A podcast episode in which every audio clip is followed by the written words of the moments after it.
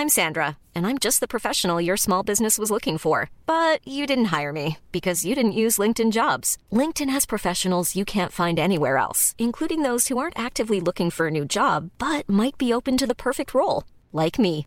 In a given month, over 70% of LinkedIn users don't visit other leading job sites. So if you're not looking on LinkedIn, you'll miss out on great candidates like Sandra. Start hiring professionals like a professional. Post your free job on linkedin.com/people today.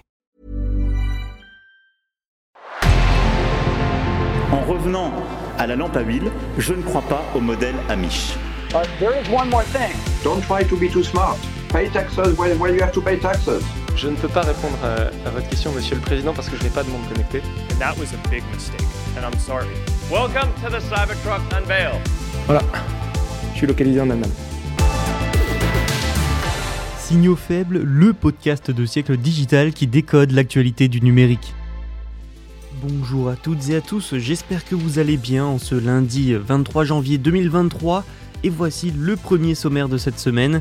On commence cet épisode avec Elon Musk qui réfléchit à lancer un abonnement sans publicité sur Twitter.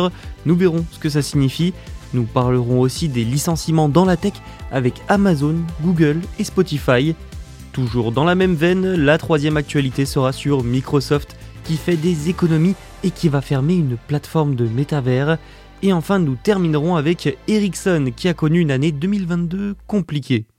Voilà pour ce dont on va parler décoder aujourd'hui. Bonne écoute. Décidément, ce début d'année est agité du côté de Twitter. La dernière idée d'Elon Musk, c'est le déploiement d'un modèle d'abonnement sans publicité. La semaine dernière, je vous parlais déjà de Twitter et de ses résultats financiers. Par de savants calculs, nous avions appris que la situation économique du réseau social était de plus en plus compliquée. Ces résultats au quatrième trimestre 2022 ont en effet connu une chute de 40% par rapport à 2021. Et ce que nous avons vu la semaine dernière, c'est que ce n'est justement pas parti pour s'arranger en 2023. Déjà, les solutions proposées par Elon Musk, notamment un abonnement pour obtenir un badge de vérification à 8 dollars par mois, ne rapportent pas assez. Ensuite, les annonceurs fuient la plateforme mais ne reviennent pas. Problématique pour une entreprise qui repose essentiellement sur les revenus issus de la publicité. Et enfin, il y a le prêt que le milliardaire a contracté pour acheter l'entreprise, un prêt de 13 milliards de dollars que l'entreprise elle-même va devoir rembourser.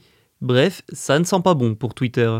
Alors pour essayer d'enrayer cette chute, Elon Musk a eu une autre idée. Cette idée, c'est un abonnement sans publicité. Elon Musk a déclaré qu'il allait réorganiser la taille et la fréquence des publicités qui apparaissent sur Twitter. Je le cite, les publicités sont trop fréquentes sur Twitter et trop grosses des mesures pour résoudre les deux seront prises dans les semaines à venir. Alors bon, il n'a pas donné de détails sur ce qui sera fait ni sur la tarification du nouveau modèle d'abonnement. Ce que l'on peut prévoir, c'est que cet abonnement sera sûrement plus cher que Twitter Blue, actuellement à 8 dollars mensuels. La taille et la fréquence des publicités, ce n'est pourtant pas ce qui est le plus critiqué sur le réseau social, loin de là. Alors cet abonnement trouvera-t-il son public? Pas sûr, à moins que pour pousser les utilisateurs vers cet abonnement et trouver plus d'argent, le nombre de pubs augmente, mais tout ça, seul l'avenir nous le dira. Le monde de la tech va toujours aussi mal en 2023. En 2022, nous avions régulièrement parlé de la crise économique dans la tech mondiale, une crise qui touche donc beaucoup de monde, et même les géants américains n'y échappent pas. Netflix, Amazon, Google Énormément de sociétés ont annoncé le gel des embauches, la fin de plusieurs projets, puis des vagues de licenciements massives. Le but est toujours le même, réduire les coûts en vue de la récession. Il faut dire qu'après une période Covid qui a fait exploser positivement leurs chiffres, ces entreprises de la tech sont confrontées à la crise économique mondiale. Baisse de la consommation et de la demande, explosion des taux d'intérêt, augmentation des coûts des matières premières, etc., etc. Je vous propose donc de faire ici un point un rapide état des lieux des dernières vagues de licenciements. Commençons donc avec Google. Sur le troisième exercice de 2022 allant de juin à août, la firme a vu ses bénéfices chuter de 27% sur un an. S'en est suivi un gel des embauches, mais ça n'a pas suffi. Finalement, Google décide de se séparer de 6% de sa main-d'œuvre, soit 12 000 personnes. De l'autre côté, l'entreprise prévoit des investissements sur l'intelligence artificielle pour concurrencer Microsoft qui se rapproche fortement d'OpenAI et de ChatGPT. Spotify aussi est touché, le géant suédois veut réduire ses coûts selon un article de Bloomberg, article qui ne précise toutefois pas le nombre d'emplois concernés. Et ce n'est pas tout parce qu'il y a aussi du neuf du côté d'Amazon. Après avoir annoncé une vague de licenciements de 10 000 emplois, Amazon a finalement annoncé que ça serait 11 000, puis finalement non, ce sera 18 000 emplois d'après les annonces de ce début d'année. Mais alors que la société va supprimer 18 000 emplois, elle va aussi investir 35 milliards de dollars dans des centres de données en Virginie, un investissement qui entre dans la course au cloud, secteur où Amazon est leader mondial avec Amazon Web Services. On le voit, la crise est là, les licenciements aussi, mais les investissements continueront malgré tout. Je sais que ce n'est pas le sujet le plus joyeux, mais continuons sur ce thème de crise et de réduction des coûts. Mais cette fois, nous allons parler de Microsoft. Oui, Microsoft aussi est touché par cette crise économique. La dernière conséquence, c'est la fermeture de l'une de ses plateformes dans un secteur pourtant montré depuis un an comme l'avenir. Comme quoi, ce n'est peut-être pas tant l'avenir que ça, finalement. Microsoft a donc annoncé la fermeture de Altspace VR, plateforme sociale de métavers en réalité virtuelle acquise en 2018 la fermeture interviendra le 10 mars 2023. Cette nouvelle, elle arrive surtout quelques jours seulement après avoir annoncé la suppression de 10 000 emplois. Altspace VR est apparu comme l'une des toutes premières expériences de réalité virtuelle sociale en 2015, aux côtés d'autres plateformes comme VR Chat ou Rec Room. Microsoft a récupéré la plateforme en difficulté économique dans le cadre de ses efforts pour créer son propre écosystème de réalité mixte et de métavers. L'entreprise compte désormais se concentrer sur le métavers pour le travail et le lancement donc de Microsoft Mesh, contrairement à Altspace VR qui héberge des événements et des espaces sociaux auxquels les gens sont libres de se joindre ou non. Microsoft Mesh est destiné aux entreprises qui cherchent à collaborer à distance. Suivant l'exemple de Meta, Microsoft a rapidement, fin 2021 et en 2022, axé une partie de ses activités sur le métavers en affirmant que c'était une partie de l'avenir, notamment pour son service Teams. Pourtant, les licenciements massifs de Microsoft auraient également eu un impact sur l'équipe derrière le casque HoloLens VR de la société. Il semblerait donc que malgré tout, Microsoft réduise ses ambitions dans le métavers.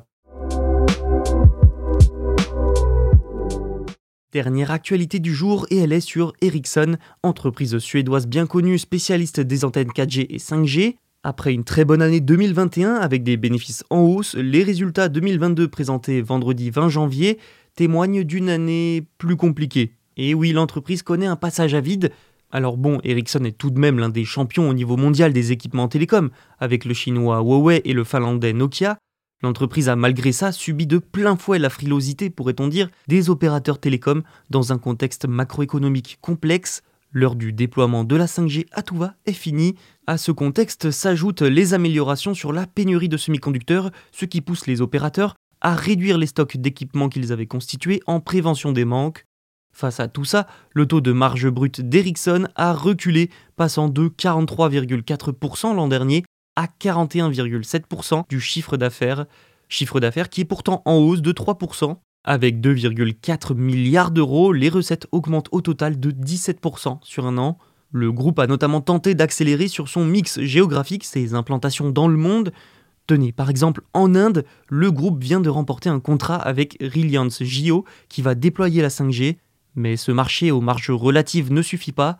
À la bourse de Stockholm, Ericsson perdait un peu plus de 5% à mi-séance vendredi, après avoir perdu déjà 44% de sa valeur en un an. Ce qui pèse sur les investisseurs aussi, il faut le dire, c'est la possibilité de voir le groupe sanctionné par les États-Unis pour des affaires de corruption. Le non-respect d'un accord signé en 2019 avec Washington a déjà conduit l'entreprise à payer 200 millions d'euros, ce qui a ironiquement soulagé les investisseurs qui craignaient une sanction bien plus forte. Mais la plus grosse affaire, ce n'est pas ça. Non, c'est une affaire de pot de vin auprès de l'État islamique en Irak, affaire qui n'est pas encore réglée et qui pourrait se terminer assez mal pour Ericsson. La direction est donc sous pression, notamment du fonds d'investissement activiste Sevian qui entrera au conseil d'administration en mars prochain. En décembre, elle a présenté un plan d'économie de 820 millions d'euros sur une année. Au-delà de ces incertitudes à court terme, Ericsson peut compter sur la paix juridique conclue en décembre dernier avec Apple pour augmenter les revenus qu'il tire des licences de brevets. Le groupe se projette aussi au-delà des télécoms et vise le marché du déploiement de la 5G pour les industriels, mais les efforts à faire seront importants face à des concurrents comme Nokia. Merci pour votre écoute. Si cet épisode vous a plu, n'hésitez pas à vous abonner et soyons fous, à nous laisser une note.